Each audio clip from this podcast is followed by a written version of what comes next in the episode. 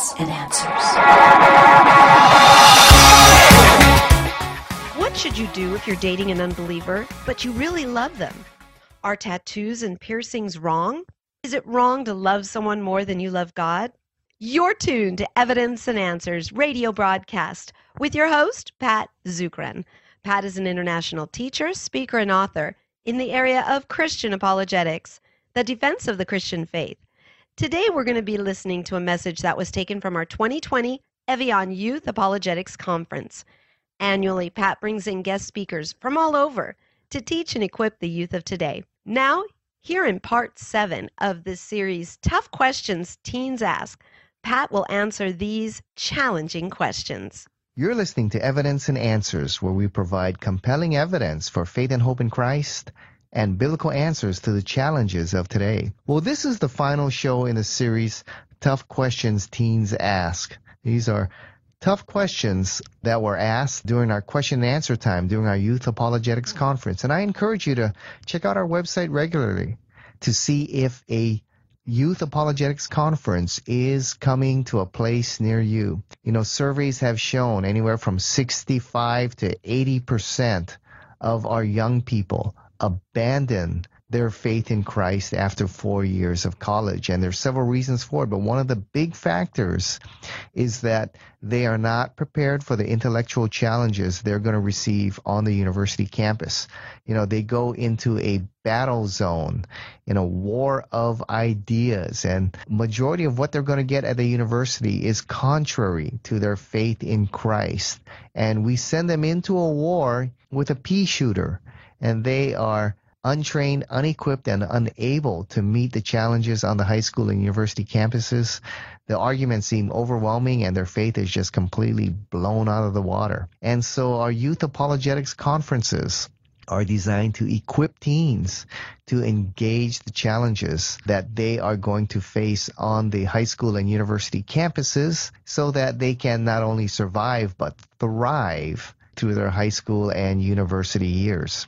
And so that's why we have the Youth Apologetics Conference every year. So look on our website to see when it's coming. We've had several and they have just been outstanding and they are a whole lot of fun as well. Now, one of the most enjoyable times in our Youth Apologetics Conference, of course, is the question and answer time where teens can ask questions and the youth speakers are up there and we answer their questions live right on stage. That's one of the most enjoyable times in our conference and the feedback we always get is that they wish the question and answer times were longer. Of course, we get close to 100 questions. We are not able to answer all the questions there at the conference. And so I developed this series, taking their questions from this past Youth Apologetics Conference and turning it into a series of shows where we're answering some of their tough questions.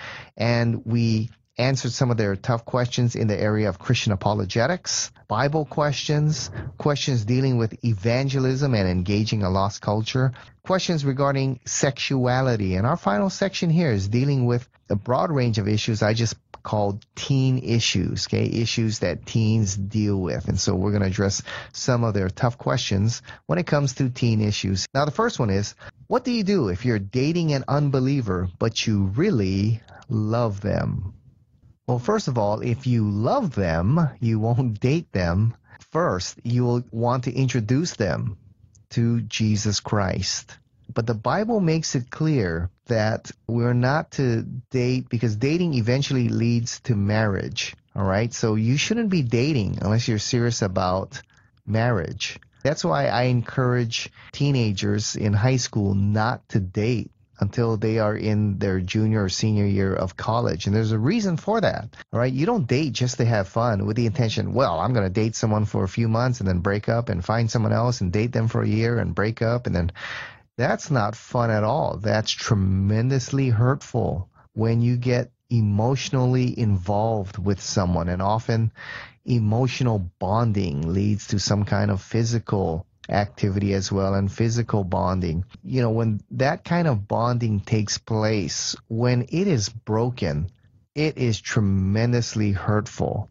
And the ramifications of that can last for decades in your life.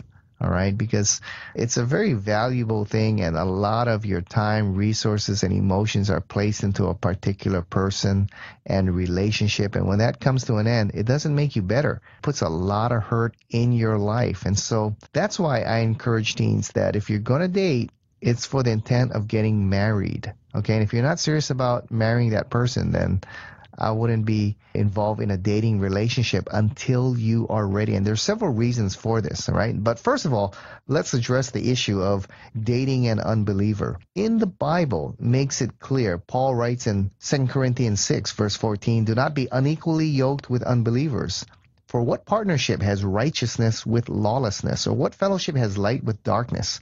What accord has Christ with Belial? Or what portion does a believer share with an unbeliever?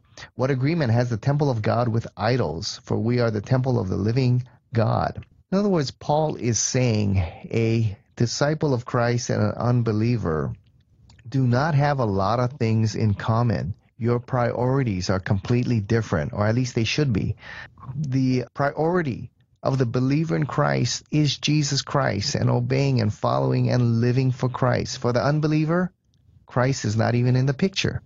So their priorities are going to be different. Their lifestyle is going to be different. The mindset is completely different. The attitudes towards God and the things of Christ are completely different. Now think about it. When you get married, you're living together for 30, 40, 50 years. Okay. Don't think short term. You got to think long term. Okay. And once again, I said dating is for the intention of getting married. All right. So I've seen a lot of unequally yoked couples and it's tremendously stressful. I mean, it's tremendously stressful to try and drag your partner to church each Sunday. A lot of times I just see mothers or fathers coming alone to church with their children. And that's a tremendously stressful, hurtful thing each week going to church alone without your spouse. Or if the spouse comes to church, they're often sarcastic about Christians or the message, activities that are going on in the church. And there's a lot of conflict there. The unbelieving partner is also resentful that you love someone else, Jesus Christ, more than that spouse. And they don't understand the relationship that you have with Christ and the importance of Christ. And there's often conflict about getting the children involved in certain activities, church activities, or other activities. And it's a very, very difficult thing when two people with very different mindsets and priorities are living together. And so that's why, you know, the Bible exhorts that we are to date only believers and Christians should only date Christians. That's why I don't encourage teenagers in the high school level to date because you may know Christ or hopefully you're getting to know Christ, but you don't know your mission in life. All right. It's very difficult. There's only a few young people I know in high school figured out their mission in life. Usually it comes later on in your mid 20s where you discover the mission for which God has called you to. And then God will bring that right person who has a similar mission in life alongside you. It's very difficult, even if two are Christians, if they have very different missions and callings in life. It's very difficult and very stressful when they're going into or wanting to go in two very different directions. Okay. And so that's why the best relationships follow the triangle principle and the 3M principle. Remember those principles there.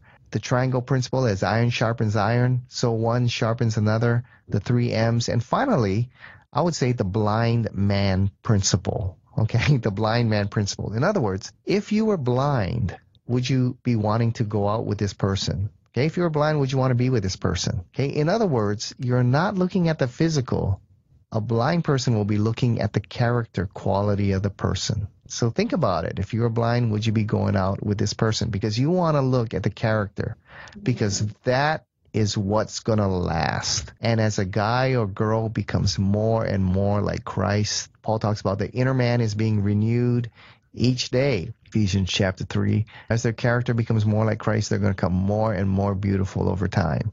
The outer man is fading away. Looks are going to be gone someday. but it's that inner character that's going to be renewed and grow and become more beautiful as they become more like Christ. So the blind man principle. If you're blind, would you want to be with this person? Because you're looking at their character there. And that's what's going to last. Remember, you're going to be together 30, 50 years and not the looks or it's not sex that's going to carry you through. It's going to be your commitment to Christ and your character in Christ. All right. So those are the things you want to look at. Remember the triangle principle, the three M's, and the blind man test. Okay. I think those are great guides to discover, you know, the person that God brings into your life. And if you remain faithful to Christ, stay sexually pure, God will bring the right person along and it's going to be great. It's the wait is going to be worth it. Okay, next question here. What do you think if you might love someone more than you love God? Well, great question here. If you love something more than you love God, that's what the Bible calls idolatry. Okay, that's the essence of idolatry when you love something more than God. And if you love someone more than God, then that's idolatry. And you need to confess that and repent and turn from that. All right. Now, the reason that's unhealthy, I mean, if you love someone more than God, then essentially you're counting on that person to fulfill the needs in your life for self worth and self esteem and purpose and meaning. And if you're banking on a person to fulfill those needs, guess what? They're human. They're going to fail you. And you're going to be greatly disappointed. And often that kind of disappointment, if you're depending so much on someone to fulfill your needs, I guarantee you, you're going to be disappointed. And that disappointment can turn into hurt. And eventually that hurt can turn into resentment when you're depending upon that person. And resentment is a very dangerous thing as the heart grows cold and mm-hmm. bitter, and that relationship, eh, you know, is going to be in for a whole lot of trouble. The greatest gift you can give to your future partner is a life fully dedicated to Christ. That's why idolatry is such a dangerous thing. When your mission, your purpose, your sense of self worth and self esteem is found in Jesus Christ, then you are not dependent on the other person to unfairly fulfill all those needs that only the Lord can fulfill. Okay. And there won't be that resentment and anger towards that person. In fact, you'll be filled with the Spirit of Christ and the love of Christ to give of yourself to that other person. And that other person, they have a healthy walk with God and have found their purpose and mission and sense of self worth in Christ. They're also going to be encouraging you to grow in Christ as well. You're both going to be encouraging one another. Proverbs 27 17, all right, as the triangle principle, as iron sharpens iron, so one sharpens another.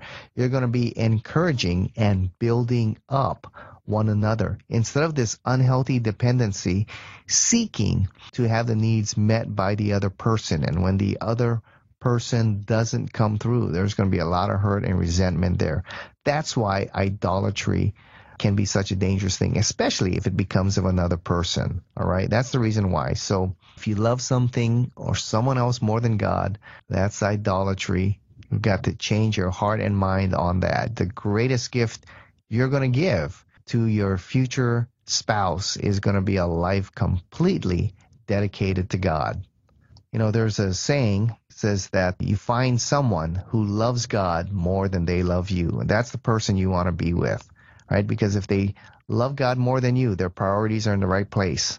And 1 John 4, God is love. So if they love God, the lo- the agape love of God is going to be reflected in their life and it's going to be towards you. They're going to love you because they have experienced the supernatural love of God, which is life transforming, and they can share that love. And if you have that same kind of love, you share it with one another.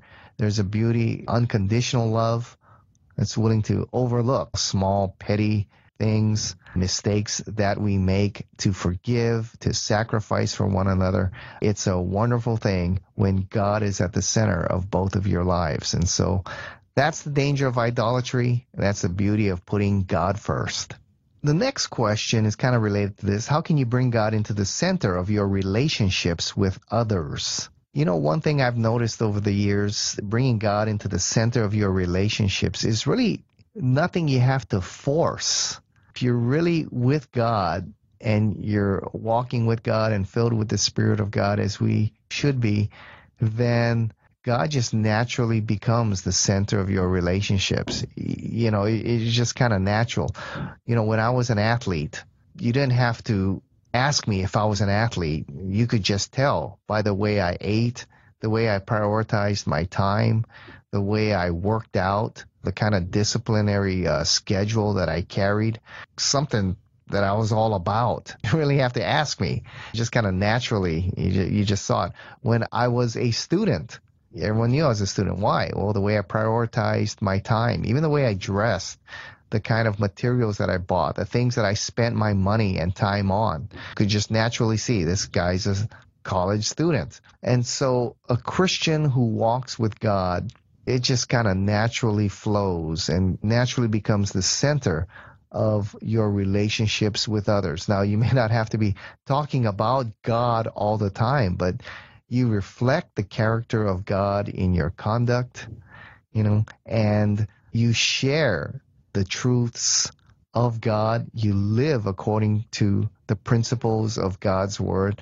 It's just kind of a natural thing. So as God is center of your life, he'll just become the center of your relationships with others. If he's not, then you need to take time to reflect and look upon your life and see if God is really the center of my life. If He's the center of your life, then He'll be the center in your relationships, whether it's with believers or with unbelievers.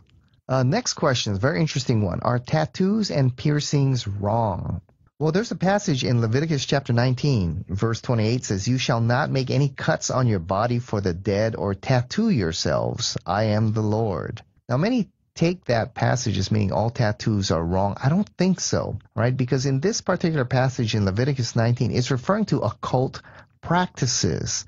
Okay, you look at the verse before, it talks about interpreting omens and telling fortunes and being in pagan temples. And here it says, You shall not make any cuts to your body for the dead or tattoo yourself. So it, it's tied in with the occult, right? So any kind of ritual markings that you place on your body, tattoos that have to do with the occult, I would say is sinful and wrong.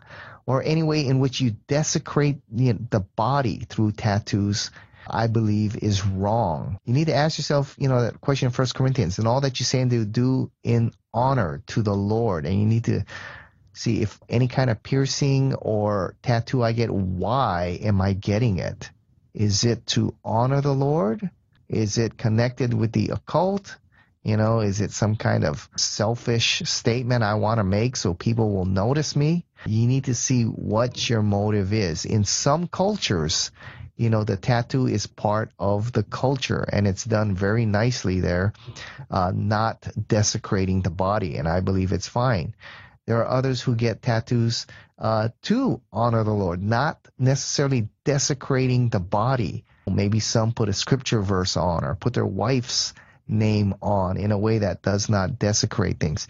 Piercings that desecrate the body I believe are wrong. But like ear piercings, that's going to enhance, you know, your beauty for jewelry. I don't think that's wrong. But other type of piercings I see, I don't understand why you would want to get them. Not only for health reasons, but you know, really, how does it honor the Lord? It seems more of attention getters. And some people, you know, get piercings in some very dangerous places the nose, above the eyes, the tongue, on parts of their body. I mean, it's quite dangerous if you engage in physical exercise to have piercings there. So, kind of piercing that's connected with the occult or just to gain personal attention, tattoos as well, I believe those would be sinful. So, you need to ask yourself that question how does it honor the Lord? 1 Corinthians 6, verse 20 says, do you not know that your body is the temple of the Holy Spirit within you, whom you have from God. You are not your own, for you are bought with a price. So glorify God in your body. So whatever you do to your body, if it's not glorifying to God, then it would be a sin. And I think we're going to end our series on this question here. It's a personal question to me. It says, Dr. Zukeran, out of curiosity, why did your professors at Christian universities attack the Bible? How can you believe in Jesus' death and resurrection but not believe the Bible? Great question here. You know, I went to a high school where priests didn't necessarily believe that the Bible was inspired of God. It was a human book filled with legends and human error. And I went to a Christian university that also believed that. They did not hold to the biblical definition of the divine inspiration of the Bible and the doctrine of inerrancy, that the Bible is without error in its original documents. The Bible is a reflection of God's character. If God inspired the writers, as the New Testament teaches, then they wrote God's revelation without error in the original documents there. Now, many of my teachers went to liberal colleges or universities and were trained there. And these universities did not hold to the doctrine of divine inspiration or the doctrine of inerrancy. They viewed the Bible from a naturalistic viewpoint. And so, because of that, they denied miracles. They were taught that there are naturalistic explanations to miracles. You know, for example, Jesus feeding the 5,000. Well, he didn't feed 5,000 with five loaves and two fish. What Jesus did is he had five loaves and two fish and he shared his lunch with the people around him. And as people saw Jesus sharing their food, they were inspired to share their lunches as well. And so they all took out their brown bags and began sharing their food with one another. Or Jesus did not walk on water, he simply walked on rocks across the lake and it looked like he was walking on water. So they give naturalistic explanations. They rule out miracles a priori, okay, or before even looking at the evidence. A lot of it is the training they got from liberal colleges and seminaries that they attended. And as a result, they embrace those ideas and that's what they taught. And it can be really discouraging because if you embrace these naturalist ideas and interpretations, well, eventually, you know, it's going to wane on your faith. And I've seen not only classmates, but people in ministry who embrace these kinds of ideas eventually abandon their faith in Christ and the essential doctrines of the Christian faith. That's why understanding the importance of the divine inspiration of the Bible and the doctrine of inerrancy is so critical and that you pick schools if you're going to a Christian school you know you pick you look at the doctrinal statement very carefully and you see if they hold to the doctrine of the divine inspiration and inerrancy of the scriptures. But although it was discouraging to study under these professors, God used it for his glory because that's how I ended up in apologetics. You know, I was learning that Paul got all his ideas from Greek mythology and that the Gospels were written hundreds of years after Jesus' life and filled with legends. And I thought to myself, you know, this is the most influential book in all of history. And if it's not true, then it's really not worth believing or following. And that got me to start investigating whether the Bible is true is there historical evidence for the truth of the Bible and the resurrection and the miracles of Christ? Has the Bible been accurately preserved? And I went on to study that and I looked at the evidence and I came to the conclusion that indeed God exists. Jesus Christ is the divine Son of God and the Bible is God's Word. So God used these professors and teachers to strengthen my faith in apologetics. And that's why I'm so passionate about apologetics because young people get bombarded by these ideas. The majority of the Christian colleges and seminaries out there teach this kind of liberal theology there that can be really discouraging and dismantle the faith of young people. That's why I'm so passionate about apologetics because the compelling evidence is on our side that indeed Christianity is indeed true. Well, it's been a great series answering these tough questions from these teenagers. And I hope that you will join us at one of our conferences, whether our adult conference mm-hmm. or our youth apologetics conference. So hope to see you at one of these and hope you enjoyed this series on evidence and answers.